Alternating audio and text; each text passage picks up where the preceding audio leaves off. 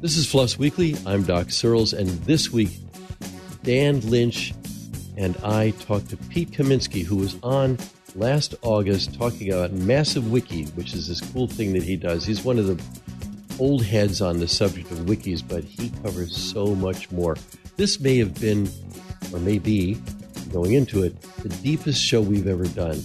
Pete is a really interesting dude. You really have to hear this show, and that is coming up next.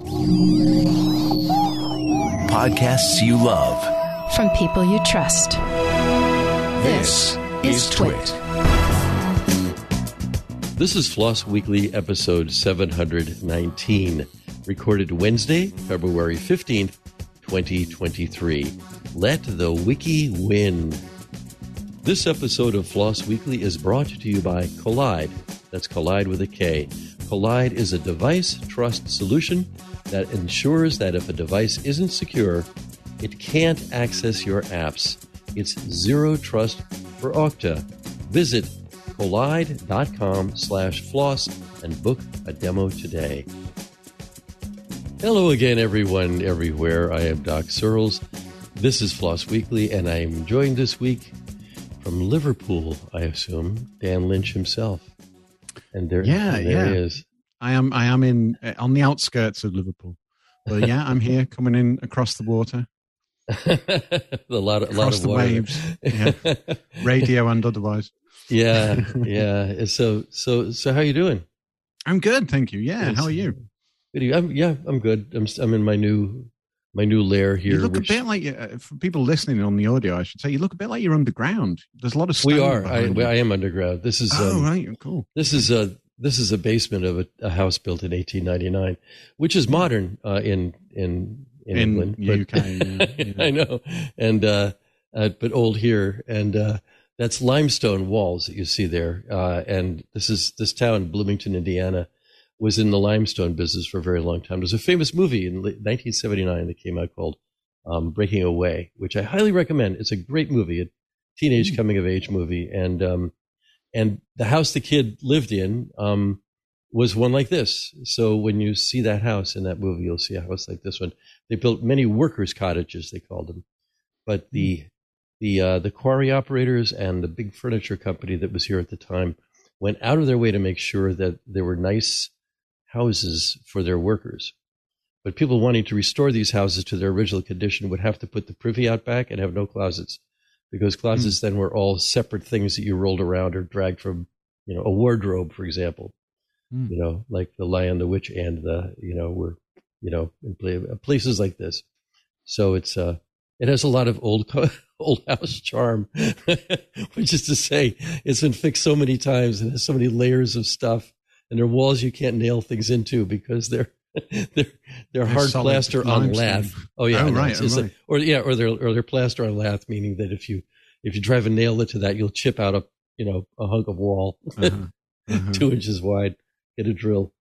Anyway, so character anyway. yeah, so so you were saying earlier you actually listened to the last show we did um, with Pete Kaminski. I did. I, I I watched it today. I watched it today. So I'm going to be quoting all things to you both that you said, what, five, six months ago, as if you just said them. well, it, it- things are happening fast, so I want to I want to revisit some of those Uh-huh. things. So so let's welcome to the show. This is a Pete Kaminski who um, uh, I know from way back when I think when you were at Social Text, right? Uh, You were the I, Right. at least that early, yeah. at least that far. And um, uh, and and Pete is always like the the wisest person in the room, and usually the smartest as well. And I I there's a list we're both on where um every so often people weigh in and everybody will kind of go quiet because he says or or, or say amen and then like ask him some more questions. Kind of like the if you look at if you know dune he's kind of our mentat.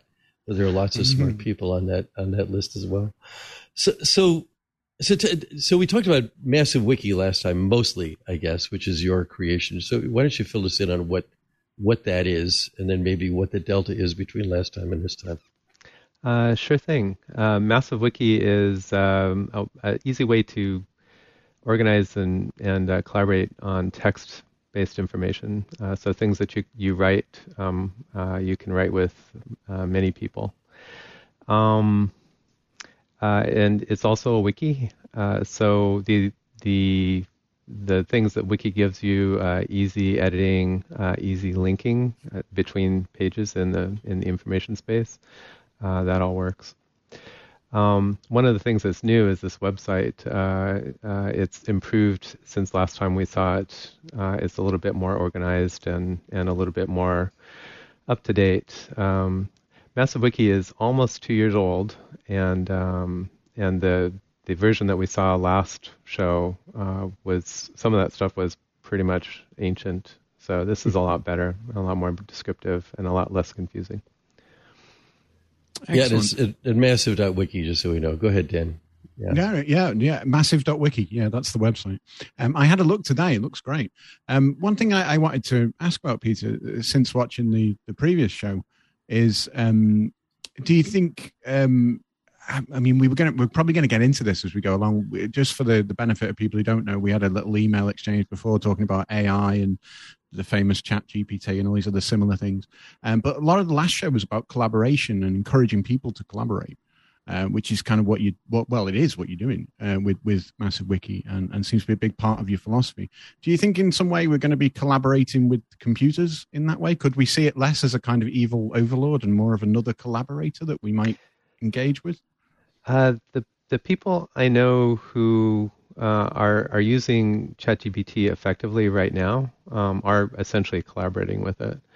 Um, I, I would say that it's going to be it, the the thing I really love about humans working together and wikis uh, in particular uh, is that uh, it it feels good, and people come up with new ideas that you wouldn't have thought of, and uh, they they work differently than you do. So you you come to sign kind of an agreement uh, of how to work together.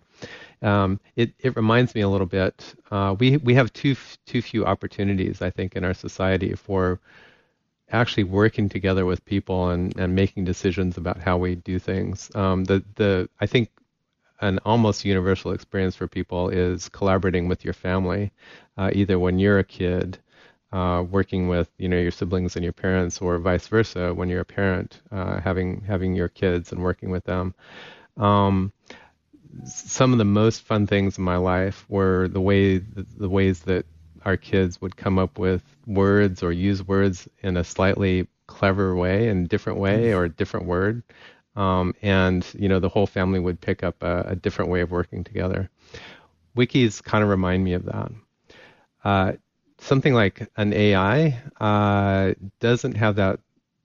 It's it's funny. I was going to say it doesn't have that spark of creativity. Um, I, I, find that it's a it's kind of a, a misunderstanding about uh, AIs that they're not creative. Um, uh, ChatGPT or or uh, the image generators, Stable Diffusion or or uh, DALL-E or Midjourney. They're they're very creative. Um, uh, not in the way that a, a, person is creative, though. I guess they you know they're they're mixing and matching a, a bunch of stuff that they've seen um, and and remember, but not not yet in the surprising and uh, heartful ways, soulful ways that that mm-hmm. people do.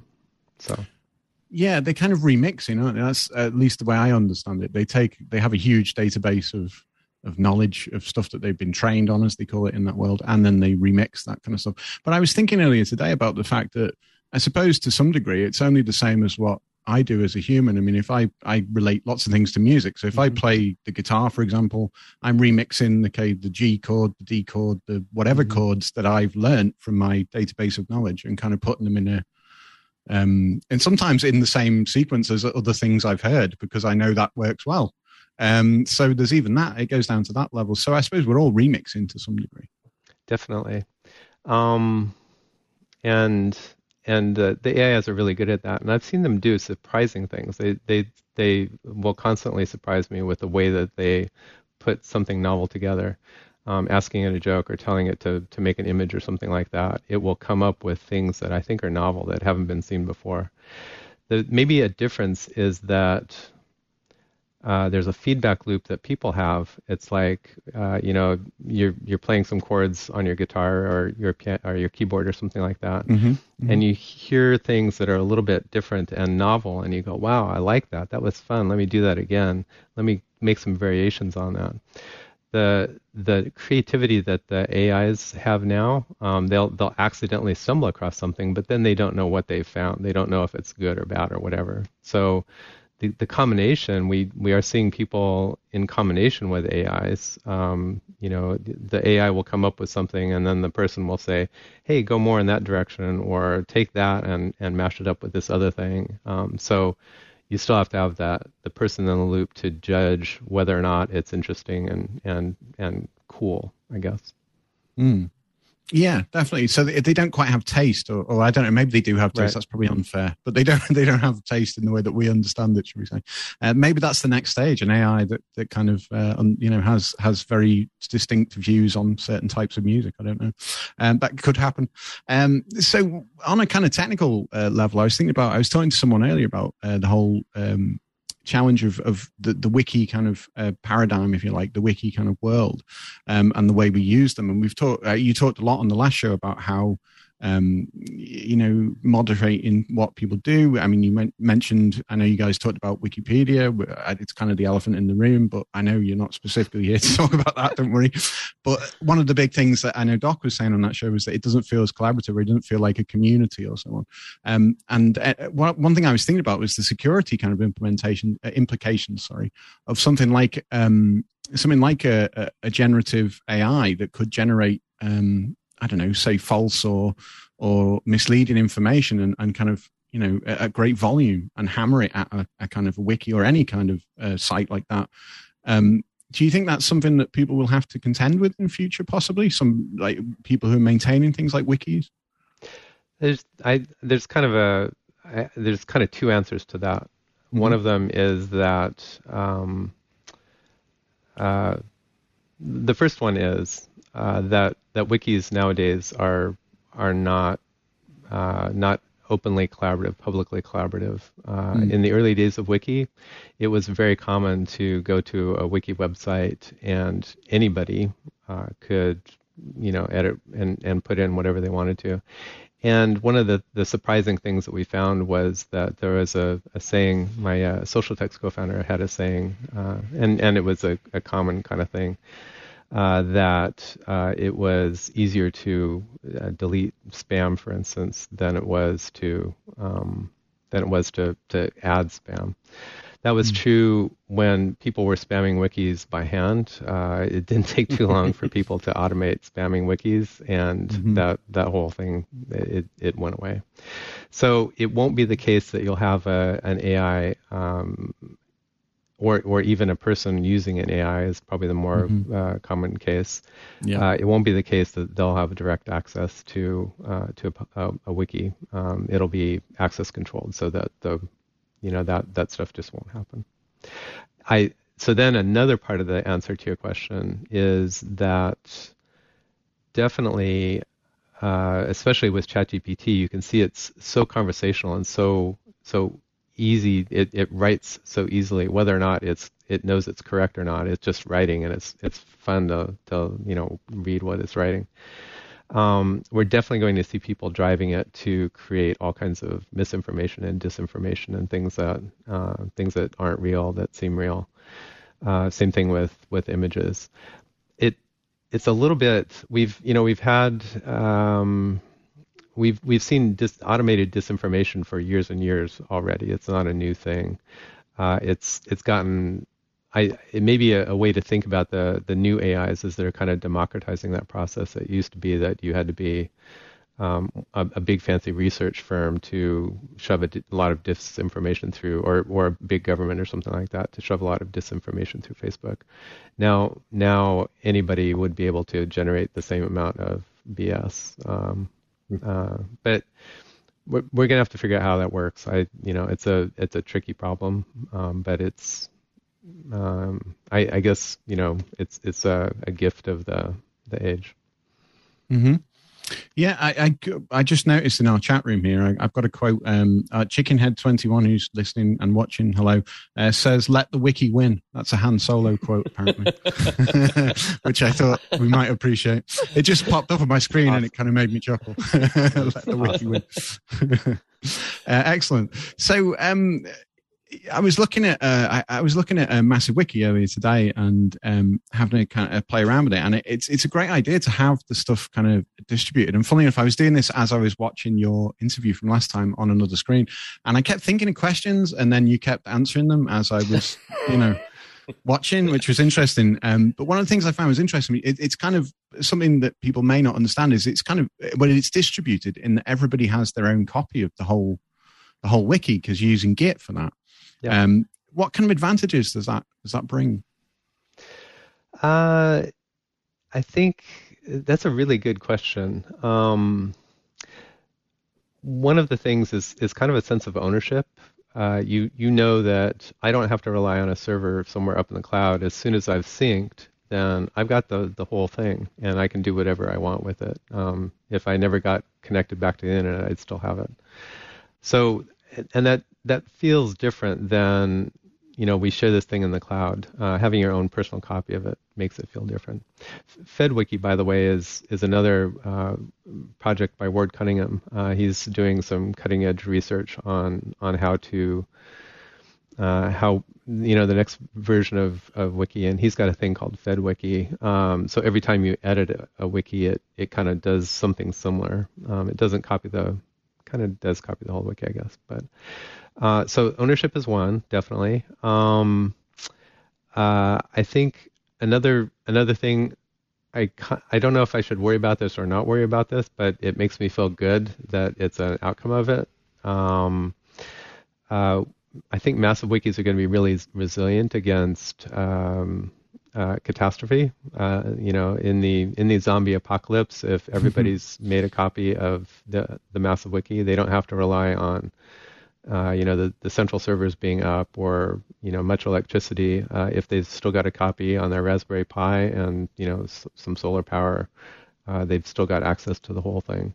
Um, and then they can still, it's, it's built to be easily shareable. Even without Git, you can still share the files. Um, or you could even print it out on paper and still read it and it would mm. still make sense. So it's, it's kind of future proof in a way. And, and I like that too. So I, boy, I'm sort of piling up the questions here myself, but first I have to let everybody know that this episode of Floss Weekly is brought to you by Kolide. That's Collide with a K. Kolide is a device trust solution that ensures unsecured devices can't access your apps. Kolide has some big news. If you're an Okta user, Kolide can get your entire fleet to 100% compliance Kolide patches one of the major holes in zero trust architecture. That's device compliance. Think about it. Your identity provider only lets known devices log into apps, but just as a device is known doesn't mean it's in a secure state. In fact, plenty of devices in your fleet probably shouldn't be trusted. Maybe they're running on an out of date OS, or maybe they've got unencrypted credentials lying around. If your device isn't compliant or isn't running the Kolide agent, it can't access the organization's SaaS apps or other resources. The device user can't log into your company's cloud apps until they've fixed the problem on their end. It's that simple. For example, a device will be blocked if an employee doesn't have an up to date browser. Using end user remediation helps drive your fleet to 100% compliance without overwhelming your IT team. Without Kolide, IT teams have no way to solve these compliance issues or stop insecure devices from logging in. With Kolide, you can set and enforce compliance across your entire fleet, Mac, Windows, and Linux. Kolide is unique in that it makes device compliance part of the authentication process. When a user logs in with Okta, Kolide alerts them to compliance issues and prevents unsecured devices from logging in. It's security you can feel good about because Kolide puts transparency and respect for users at the center of their product. To sum it up, Kolide's method means fewer support tickets, less frustration, and most importantly, 100% fleet compliance. Visit kolide.com slash floss to learn more or book a demo. That's K-O-L-I-D-E dot com slash floss. Okay, so so Pete, when you were talking about um, Ward Cunningham, and Ward, by the way, for people who don't know, I think most of our listeners probably do, but some might not, created the whole wiki concept, the, the original wiki way back when. Um, and uh, and and Pete was involved in one of the first companies make, making use of that. And um, but um, but where is FedWiki? I, I I frantically went around looking to find it. I found stuff on GitHub, but where if people want to find FedWiki, where where should they look Uh, for it? that's a good question. Uh, fed.wiki.org works, and Okay. then uh, Ward and uh, a, a, a crew of um, FedWiki folks are also on Matrix, and they've got a good active chat going there. Okay, that's cool. Um, oh, there's so several different ways I could take this, but I, I um, is there, will there ever? This this is kind of a very selfish question on my part because I'm, I'm a sort of medium active Wikipedia editor, meaning, um, uh, one of the first cartoons I ever saw. That was a cartoon. It was a story in the Onion when they were still print, and it was said it said like back in 1995, error found on internet. You know, so, and I'm one of those people. I'm a born editor, so I want to I want to Yeah. edit things. You know, there's a misplaced modifier. There's a dangling participle. That tense isn't right. Wait a minute, there's something new there, and I'll and I'll edit I'll edit Wikipedia pages. It's a bear. It's really hard, you know, and and um and uh, my own page, I have one there. Um, of course, I can't self edit on it, but other people want to edit on it or try to improve it, but they can't because there are all of these really UI issues. Is there hope for that? I I, I know they have a kind of a, um, you know, a, a, low, a kind of a, a low skill version of, of of of editing there. But if you want to do the real thing, you have to get into into their actual editing system. So, is there hope? Uh, for Wikipedia in particular, or for wikis Yeah. in general? No, for Wikipedia in particular. Anything else besides MediaWiki, I guess, which is the the Yeah, I you know I haven't I haven't played around with the Easy Editor on on MediaWiki for a while. Um, I I actually don't know. um, it's they've they've got a lot of legacy uh, source you know uh, wiki wiki markup MediaWiki markup stuff, Yeah, and yeah. it's a challenge uh, to keep the number of pages that they've got kind of up and running with new editing uh, stuff. So it, there's kind of a, a trade-off, you know, um, making it making it easier versus making it compatible. And um, you know, I I think the the people who contribute to Wikipedia, um, maybe it's it, it's kind of a bad thing, but maybe it's kind of also not a bad thing um, if there's a bit of a learning curve uh, to to Yeah, get really yeah. good at it. So. Yeah, there's. I noticed one of the common hacks on it is if a if one team beats another team and one player stands out, somebody will jump in on the defeated team's page and say, "So and so is the owner of the Boston Celtics," or "So and so owns Man United," right? You know. So Uh-huh. anyway, um, which are relatively easy things to do. I, I, I want to go back into something one of the kind of one liners, not even a one liner, but, but you dropped that the, um, that wikis are not wikis. Oh boy, I'm jumping uh, the tracks there. But AI is can be creative and is creative, and I've noticed this in playing with ChatGPT, which I can't get into in the last two or three days because it's busy. Um, uh, but even with um, Perplexity.ai, which I've come to love, and a and a and I and uh, I'm just and that's the the the um, actual URL perplexity.ai.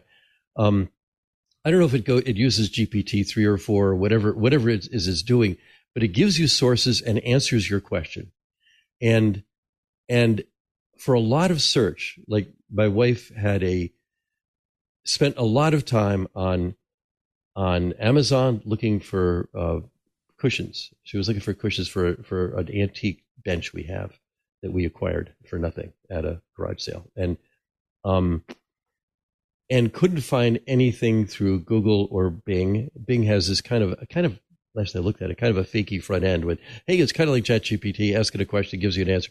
Then it just gives you a big garbage up page that has that sits of a whole lot of graphics and stuff that sit on top of the same old search results. And but if in fact I can't find let's just go into search for a second. I'm, I don't mean to filibuster, but search is deprecated, badly deprecated right now. As somebody who's been writing on the web for over 25 years, I know this because I have old stuff that I put Easter eggs in, so I would know that Google found them. They're gone. They, they, they don't find old stuff, and there are links that go to those things. The entirety of Linux Journal is still online. It goes back to 1994. It's all in HTML. It all has, you know, un404 URLs. Most of that, a lot of that stuff, Google and Bing are not going to find because they've got rid of PageRank and they're looking at something else now. I guess it's currency or some buzz or some other thing. But if we ask uh, um, perplexity.ai, it'll find them. Maybe it'll find a tweet, a, a tweet pointing to it or something. And my wife found two wonderful links that got her to the cushions uh, to making the, somebody custom make the cushions that she wants. Did it in two minutes with, with perplexity.ai. But you don't get the same answer every time. I mean, it's creative that way. If you ask it the same question twice, once on another browser, it's different. So where I want to go with this and kind of probe your head about is how how do we offload on AI and things like it? And I think we need many different nouns than we've had so far over there. Um, what we're not good at, like long term memory. We've, computing's been fantastic for long term memory for a long time, but um, how do we offload that and repetitive tasks and, and holding down non recurring costs, you know, um, while at the same time maximizing what makes us most human and creative? Just want to sort of probe your brain about that. And if you've thought about it, I think you probably have thought about that. Yeah, I, I think about that a lot. I the um, there's there's a bunch of hard trade-offs there. I you know first of all one of the one of the things that one of the things to think about. Um, I thought a lot about it uh, with ChatGPT is that we're still kind of at the tech demo um, stage of you know conversational AI in particular uh, in ChatGPT's case. Um, I I think a lot of people um, uh, Doc, you and I have, have a, a, friend in common, David, um, and uh, he and I were going back and forth about whether ChatGPT was, uh, you know, um, dangerous uh, because it wasn't telling the truth a lot of the times, uh, or if it was, you know, not. Um, uh, David's point of view was that, you know, geez, if if this thing looks and smells and feels like a a fact machine, then it's people are going to think it's a fact machine. And my position was more like, well, you can tell it's a tech demo. The the CEO continually says it's not a very good product. It's kind of a you know it's an early demo. It's a preview thing.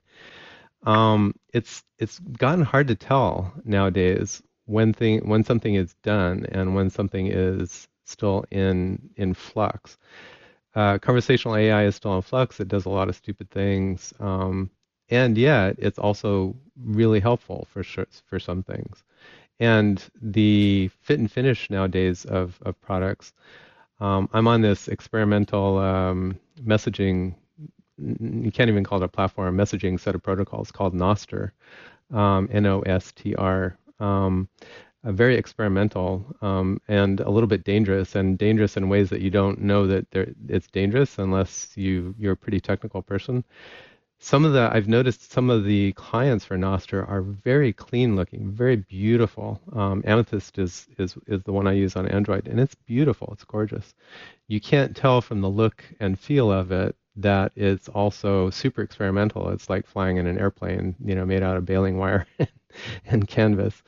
Um, so ChatGPT, I feel, is a little bit in the same same place where it looks so good and does so so so much that it's hard to hard to think that it's not done. But I think you know it's going to take a couple years for us to kind of really come around to how to use uh, AI, what it's good for, what it's not good for, um, how how it helps us make sense, um, how it's not dangerous. The the thing you talk about with with you know how much like how much stuff Google doesn't tell you um, that maybe Perplexity is able to tell you. Uh, it's a really hard judgment. It turns out to be a really hard problem when you have billions and billions and billions of pages of information to tell which are the ones, you know, which are the a few dozen that that, you know, if I were if I were a magical superpower, um, you know, which few dozen should I tell this person who's asking me a question are, are the important ones?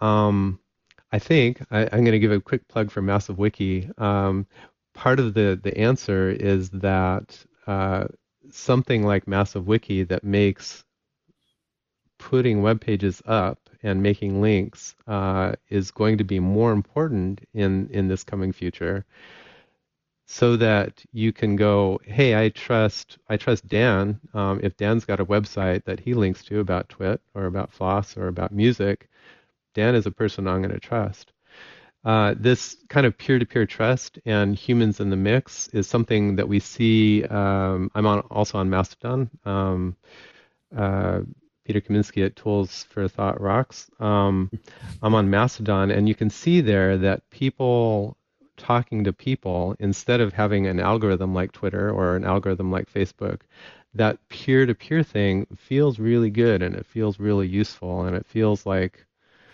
humanity again, kind of, rather than, you know, being part of this, you know, a, a tiny cog in a big machine like Twitter or Facebook. I think we're going to see more and more of that. We're going to see more decentralization. We're going to see more people trusting people rather than um, people trusting, you know, a billion people um, intermediated by a, a, social network machine that doesn't really care um, about any of those people. And it's a trade-off. It's a big trade-off. Um, you know, uh, I I know there are still things. I, I am mostly off Twitter now. Um, it's it's gotten hard to hard for me to use. Um, just practically, uh, when they killed the third-party clients, I use a third-party client to read Twitter, and it's like, okay, well, I guess I'm not reading Twitter very much anymore. There's things I miss. You know, when I when there's a big news event, uh, Twitter is still the place um, for at least a little while to go to find out what's going on with the big news.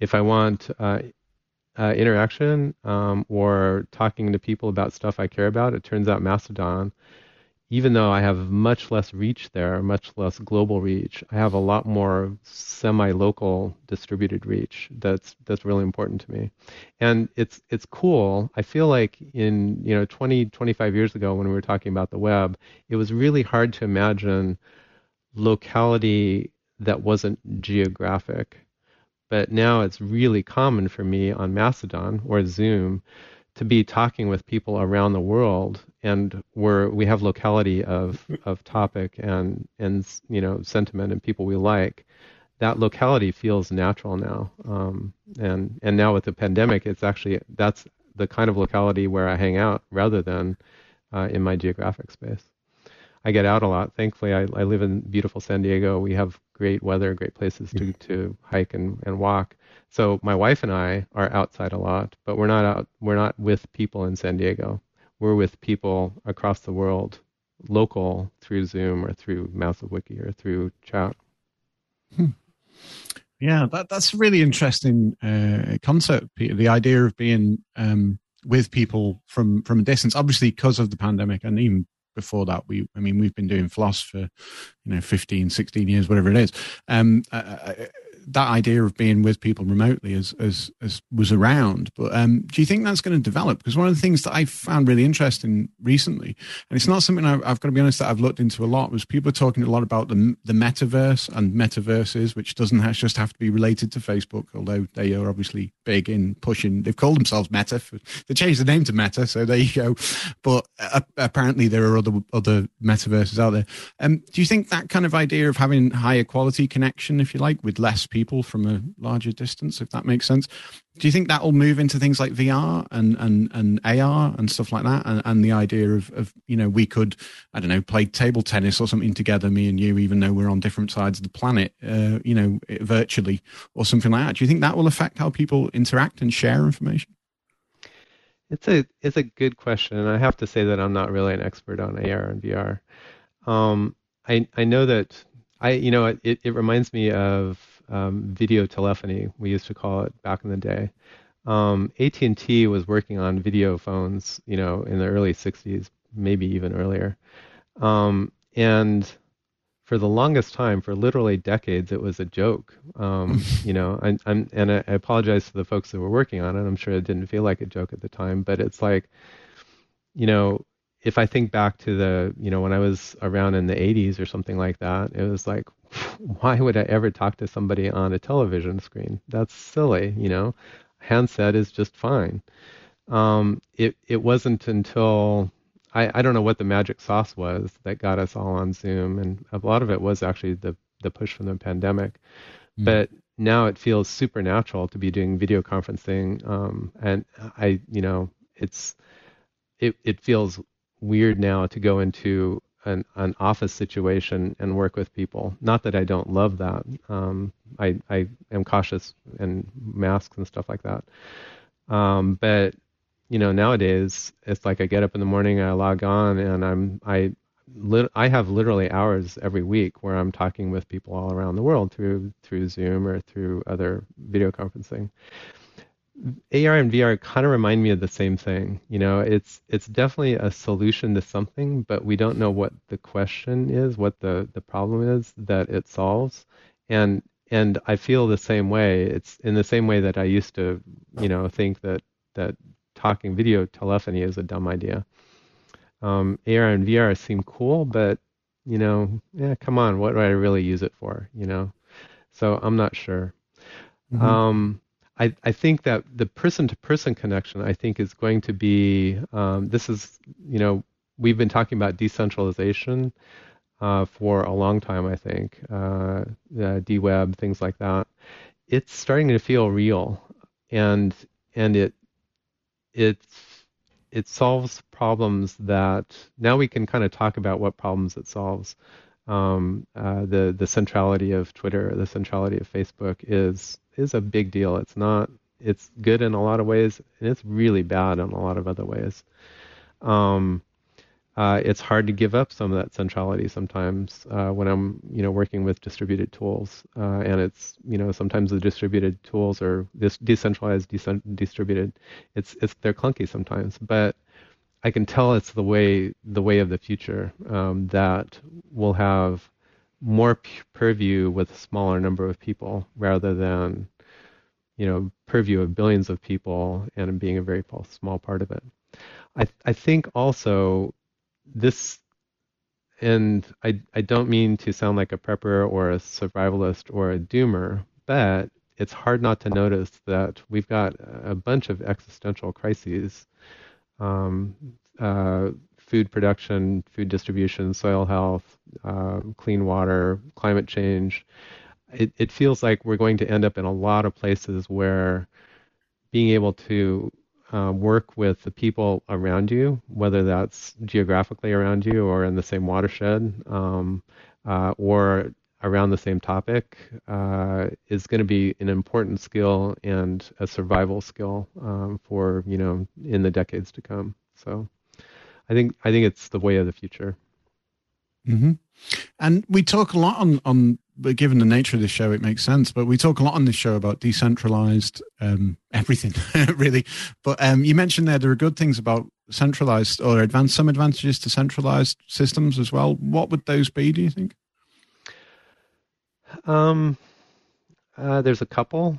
One of them is reach uh, being able to news news for me. You know, I got I, I started getting most of my news from Twitter uh, probably five five eight years ago or something like that. And even though that stopped in the last six months, um, uh, having a, a and another example is Facebook. You know, um, the reason to be on Facebook is because everybody else is on Facebook, uh, not just my colleagues uh, who work on on tech, but also uh, my cousins and my second cousins and my third cousins and the people I knew from high school and you know the the people who have got some local thing going on that I need to be part of the farmers market or whatever.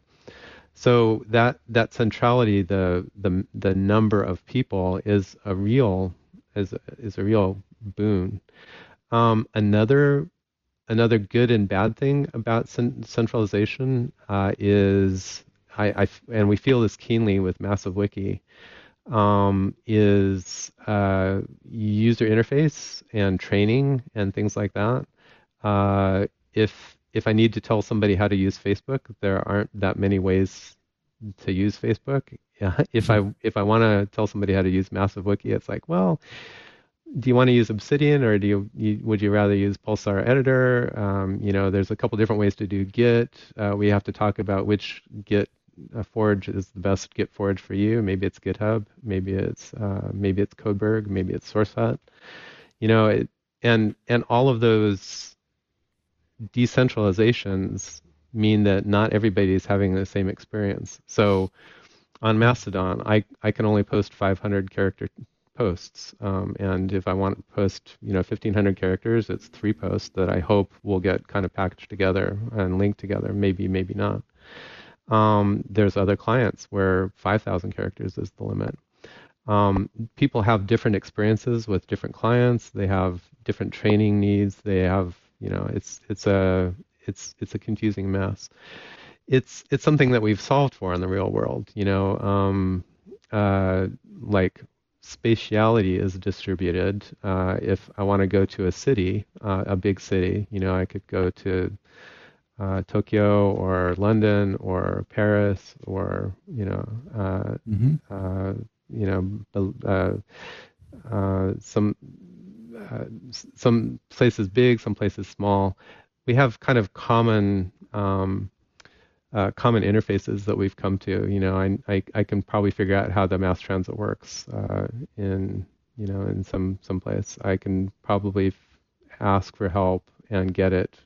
People have known how to you know oh you're from the big city let me tell you how it works here oh you're from a little town let me tell you how it works here that's all common experience and stuff that that you can tell it's kind of missing in the decentralized world um, but but we'll get there you know mm-hmm. And you mentioned on on the last show, I keep jumping back to the last show that you were on. Apologies for that, but I, it's because I recently watched it today. Um, you were talking about um, non-technical users, or, or, it fits into what you were just saying actually about the yep. interface that people use. Um, obviously, you've got Git underneath, which is powering um, massive wiki and moving the files around, versioning, all that kind of stuff. But I was really interested to hear that you have some non-technical users who who they can learn to use like short keyboard shortcuts, things like that, that are really simple. So they don't have to know how it works underneath. They just know that this is what I press when I want to push something out and update it, and this is what I press when I want to pull in what's new. Um, is that a, a big goal for, for you with Massive Wiki to make it um, available to, to people no matter what their kind of technical level is? Definitely yes. Um, uh, it it pains me a little bit that uh, that Git is so useful and so practical. Um, it turns out that there's great news on that front. Uh, the the people maintaining the Obsidian Git plugin, which is one of the, the key things that we use. It's not the only thing we use. Mm-hmm. Um, it plugs into Obsidian and then lets Obsidian, which is another key thing that we use, but not the only thing that we use. Um, the uh, people doing the Obsidian Git plugin have been doing a great job of simplifying it and making it easier to use. Uh, it's got better error handling. Uh, it's got um, a, now a great little side dashboard thing that lets you just push a couple buttons to to make it go. There's actually even a, a button that just does the right thing. Uh, if you just click the one button, it almost always does the right thing. Um, so the the the Git stuff has gotten a lot easier even in the past five or six months. Um, we still have trouble getting Git installed. Um, it's not, you know, it was never built to be installed by non-technical folks, so there's not great ways to do that. We're making that better. Mm-hmm. Uh, there's there's a Git written completely in JavaScript that's getting used on mobile devices now, um, and it's baked into the app. It's not a separate thing. I, I think we'll see some of that on the web too. Uh, it's getting easier and easier. And yet, um, I can also tell. So, so soon, you know, maybe in six months or a year, maybe Git won't even be a scary thing about about Massive Wiki. It's still a little bit scary to get into it. Um, and by the way, there's a in, in the massive.wiki website, uh, you can find an email address to click and send us an email, and, and we'll help help you out uh, at least until we get overwhelmed with too many people.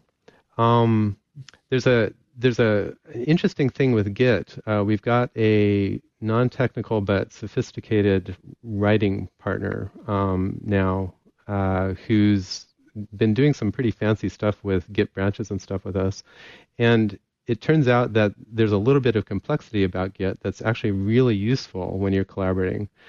Uh, the the the way that you do two-phase commits, uh, um, which might sound like I'm talking about a software thing, but it's the same thing that that like a, uh, a the double door system in an airport works by you know you can get into this part of the, the, the hallway but you can't get out until they close that door and check you and then you can get out that way mm-hmm. having um, file editing work that way and getting people working together on file editing it helps a lot to do some of the workflow back and forth things the commit phases that git does and um, they're not I don't think they're particularly hard to understand conceptually. We still just need better interfaces to them. But it helps a little bit to know I you know, I, I know why I'm I'm doing the steps that I'm doing and uh, I know why she did those steps over on her computer and then when we push a button and things merge in the cloud, it'll work better than than if we hadn't. So I'm hopeful that that that uh, will get also easier and will help document it more and make it make it make sense more. I'm really looking forward to to um, professional writers at least using Git as a tool um, in the back end. Um, it's it does amazing stuff for software developers, and it should be something that anybody who's using text uh, a lot uses too. Boy, there's so many places to go here, um, and uh, I was just thinking that you know Linus Torvalds struck with lightning twice, once with Linux and also with Git. Pretty amazing, actually. Um, but first, I have to, I, before we get to the next topic, there's so many, um, I want to let people know that joining Club Twit is another great way to support our network here.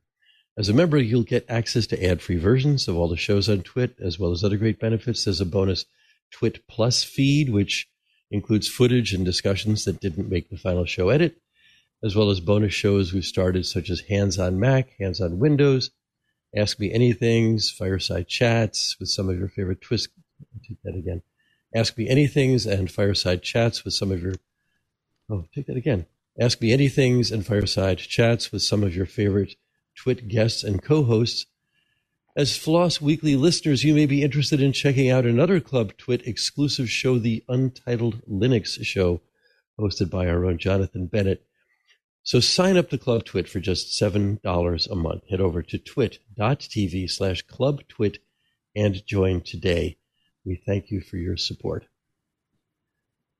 So, so, Pete, I mean, one of the things, one of the one-liners you dropped was spatiality is distributed in the natural world. This is, I mean, we would never have said that if the internet wasn't here, you know, right? It's, it's, it's, kind of, you know, the inverse square law applies all over the place, you know. So, yep. and including speech, including memory, you know. I mean, even this the space that is in our heads, you know, we forget most things after seven seconds, but somehow retain meaning, which is also really an interesting and strange thing. I don't think we fully comprehended ourselves before we try to embody it in machines, and um, and I guess we have. We said, okay, you machine, remember everything for us because we're not.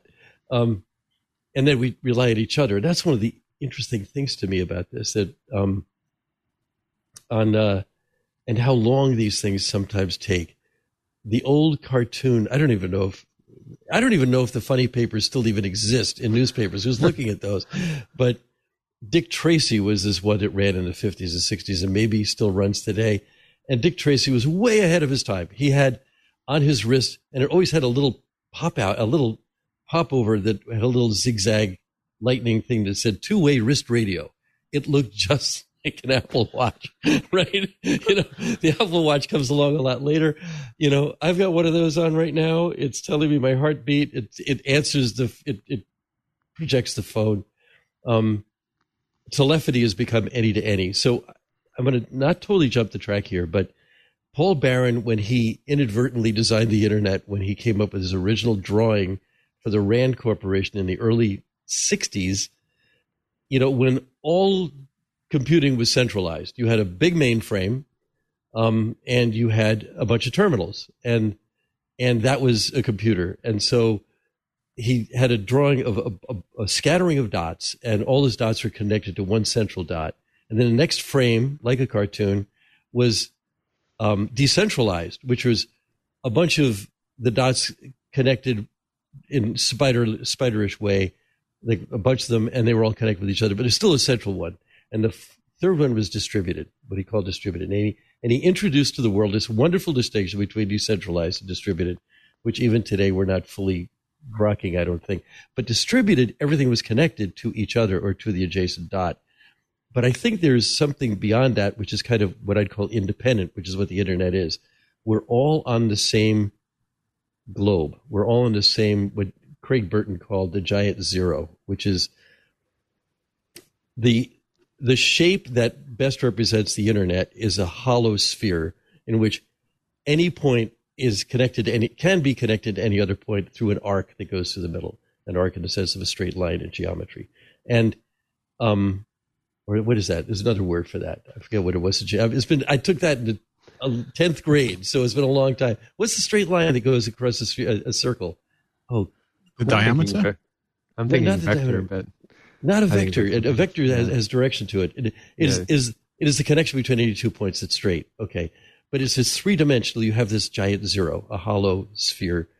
And the absence of distance is one of the things that characterizes this space.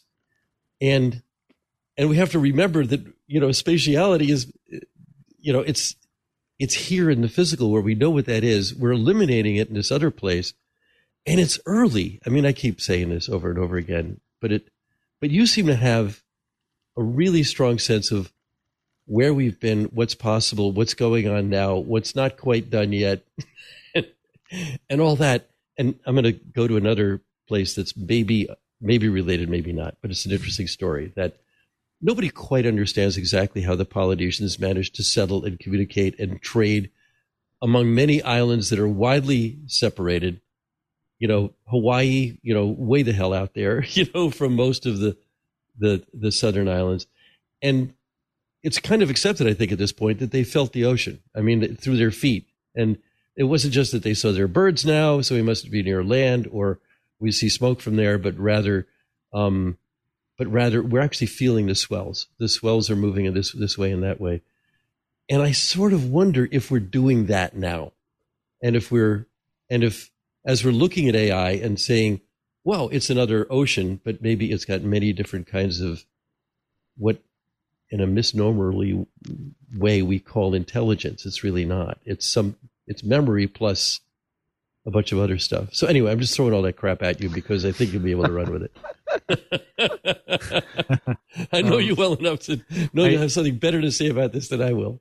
I uh, I I like I like the analogy of uh, Polynesian seafaring, um, and and you know the the funny thing is actually uh, uh, there's a decentralized protocols uh, secure scuttlebutt um, that uh, and and I think I heard that Nostr is also Nostr and secure scuttlebutt have some relationship and they're protocols that were developed by people who live on a boat and are you know disconnected most of the time and so uh, a, lot, a chunk of the, the protocol it deals with being disconnected and then connecting and sharing messages and then disconnecting again um, I it, it does.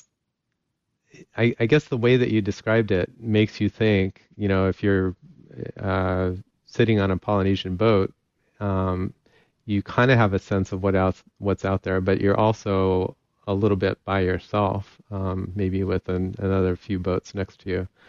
Um, decentralized. I, I hesitate to use the word social media, but decentralized chat systems and um, even massive wiki feel a little bit like that. There's you know there's locality and then there's distance and it's it feels different than uh, the big city that is Twitter or or Facebook it just occurs to me there's a bit of a link here because uh, Doc was saying about Polynesians and, and all of that. It doesn't. This is just a totally off-topic question for you, um, Pete. Not off-topic. Um, doesn't the name Wiki come from Hawaii anyway? I, I seem to remember hearing yeah. somewhere it was on buses. It said Wiki Wiki. Yeah, yeah. Wiki Wiki means quick, uh, and Ward was inspired to.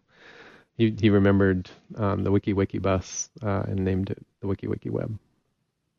Excellent. There you go, Doc. So the, it all links Yeah, back to good. Polynesia. Yeah, and and I think was, uh, I spent some time in Hawaii, and I'm always into history, and I believe it was discovered first by people from Marque- the Marquesas, but they traded. you know, if you're going a thousand miles, you know that's that takes some.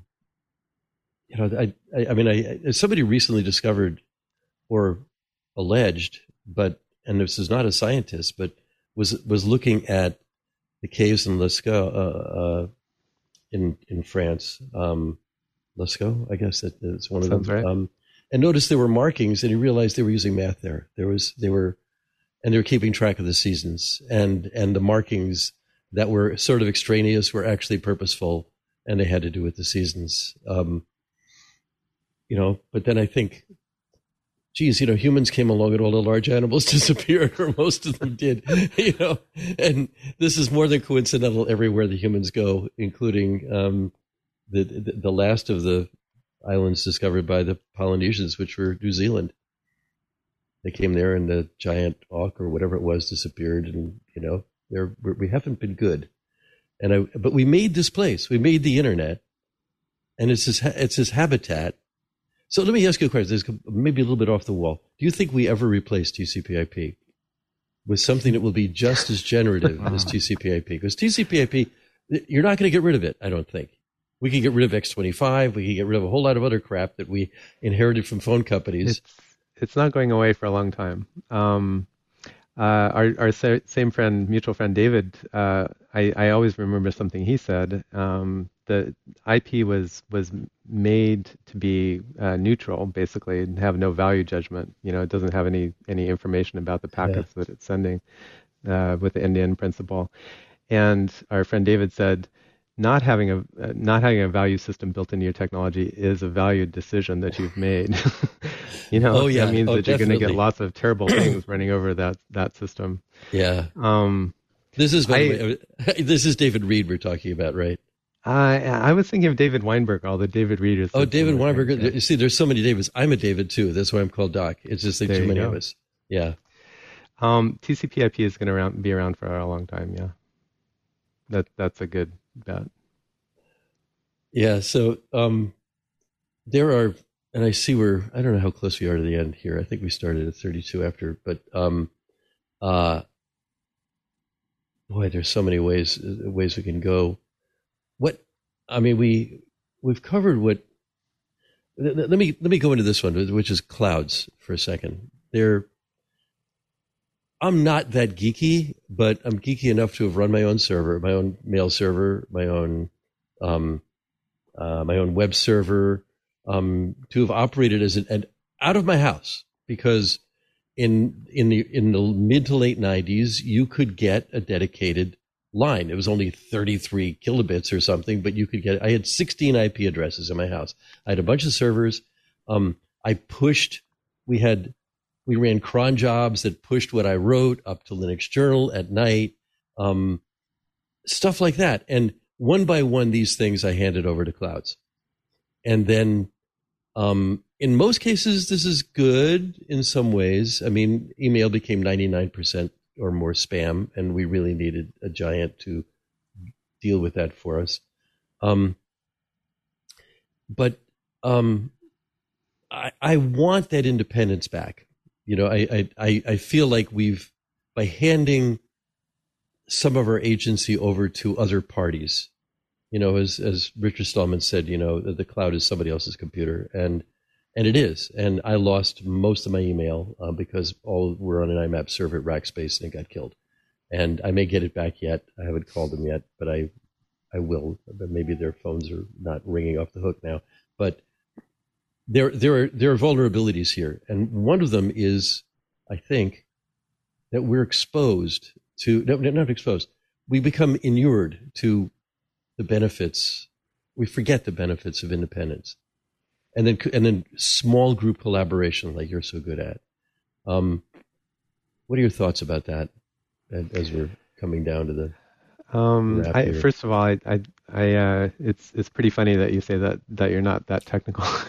it's a lot of uh, pretty hardcore technical stuff that you've that you've mounted there. But I wasn't um, that good at it. well, you know, I was dangerous. You know, I'm on the phone with people while I'm doing it. So anyway, um, the uh, the good news is the D web, the distributed web, is is perking along. You know, um, uh, it's it's not that um, not that uncommon now, or it's it's getting to the point where it's usable not just as a science experiment, I guess. Uh, IPFS or Holo, Holochain or um, uh, Nostr is is actually really interesting. Um, it it takes uh, it takes a fair amount of turns out crypto um, to to make that work uh, to make mm-hmm. sure that you put stuff out onto distributed servers um, and can get it back and and know that it's still the same. And maybe other people if you didn't want other people look seeing it they couldn't see it and things like that. Um, being able to identify yourself you know as as yourself and things like that. There's there's a lot of there's a lot of crypto involved. And I don't mean that I, I don't mean I don't mean cryptocurrency and I don't mean um, bad kind of you know uh, illegal crypto or but there's a lot of a lot of stuff where you have to secure things to make it so that you can let your stuff float over an ocean of of um, uh, essentially commodity servers and commodity networking but it's it's coming. It's uh, it's coming along pretty nicely. It's it's uh, fun to get back into. Um, even Mastodon, um, uh, which um, which is I, I, guess Mastodon and ActivityPub have been kind of hard to use for a while. It's getting easier. It's getting more popular. More people are using it and saying, "Hey, this this part is hard to use, and I wish it were different." And and so that's changing. Um, we're solving a lot of problems. There's still a lot of work ahead, but it's it's coming along. There's always work ahead. So we're pretty much at the end here. So I have to ask you, as we we did before, but maybe it's changed now. Uh, what your favorite uh, text editor and scripting language are? Uh, my favorite text editor is still Emacs, um, and and by scripting language, you mean maybe programming language that's a scripting language, or um, I think that this is the same answer. I'm I'm using Python a lot nowadays. Yeah, that's the basic um, one. Yeah. Uh, but but I still really love JavaScript. Um, the the JavaScript, the adult JavaScript, grown up JavaScript is super nice. Um, it was not very nice when it was a kid, but um, it's it's a, a real pleasing thing. I just don't use it as much. Yeah, we at the point we can't live without it. Well, this this has been great, and I guess I think we'd have to have you back every six months, you know, something like that. Uh, that sounds great. Yeah, yeah, and and, and I'm, I'm, also glad we, we you know through a schedule mix-up and all that you actually stepped in here. So that yeah. you know this is not our original. You were not our original scheduled guest, but you are certainly a highly appreciated one right now. So thanks a lot for being on the show. Thanks for having me. Uh, thanks, Doc, and thanks, Dan. so Dan, that was good. We went yeah, deep. yeah, really stuff. interesting. Um, yeah, we could have talked on for a long time about lots of different things. I'm sure. Um, yeah, great and really interesting stuff. Nice to to talk to Peter and and um, and get his thoughts on lots of things. He's got lots of fascinating insights into things. I, I, kind of felt like we needed to take this to a pub and start pounding some brews, you know, because um, I'm good with that. that would that would have made a lot more sense. Um, I mean, just because anyway, we could go into a lot of stuff here. Did you think about this other thing? Um, mm-hmm. It's uh, th- there really is a we're at a moment right now where um, I feel like uh, like the whole AI thing, which needs many, many more words for what all these things are, really needs um, has just awakened in me a whole lot of of uh, delight. You know, I mean, I, I'm delighted by some of this stuff, and um, and I sort of feel like we're so many of the wrong conversations. You know, Microsoft versus Google. Uh, you know, who gives a damn, really? I mean, it. I mean, it, what's the stuff that matters? You know, this is. You know, there's a, some really great threads online right now on how it's saving time for um, teachers, saving time for for programmers. You know, I mean, this one guy wrote a long thread on Twitter that was about like I was a 10x programmer now. I'm now a 100x programmer, right? And here's Hmm. how. And he shares all this stuff. His name is Salvatore something. Um, I want to have Wow. on the show. He's doing open source stuff. So Through Um, using AI to help him program. Sorry. yeah, I mean, yeah, Wow, brilliant okay. stuff. Mhm. Uh, D- Dave Winer pointed at him, and that's how I found him, um, saying, "Read this." So qu- quick then, Dan. Before we Mhm. go off, um, any plugs for you? Um, yeah, people can hear me on, on the radio around the world, in fact, due to the wonders of the internet. Um, although it is at one fixed time, unfortunately. Uh, you could record it. Um, uh, yeah, if you go to my website, danlynch.org, um, I do need to update it. Maybe I can get an AI to do that for me or something. um, that would be good. Uh, yeah, so I, I will update it. But yeah, if you go to danlynch.org, which is my website, uh, you can find all my links on there. Um, and I need to update it actually because uh, Ant's showing the preview. We've got. Um, it's got a, still got a Twitter widget. That's how old it is. It's got a Twitter widget in the sidebar, and I do use Mastodon most. I do still have Twitter, but I use Mastodon mostly now. So I need to update that to a Mastodon widget or something. But yeah, that's that's the place to find me. Okay, great. So um, I would let people know that next week we have uh, Arun Gupta. Um, he's the head of open ecosystems at Intel, and he's on the OpenSSF board. So that'll be our guest next week, and uh, and Simon Phipps, our other UK uh, guy, uh, co-host, will be will be on that show. So we will see you then. Take it easy. Hey, we should talk Linux. It's the operating system that runs the internet, but your game consoles, cell phones, and maybe even the machine on your desk. You already knew all that. What you may not know is that TwitNow is a show dedicated to it, the Untitled Linux Show.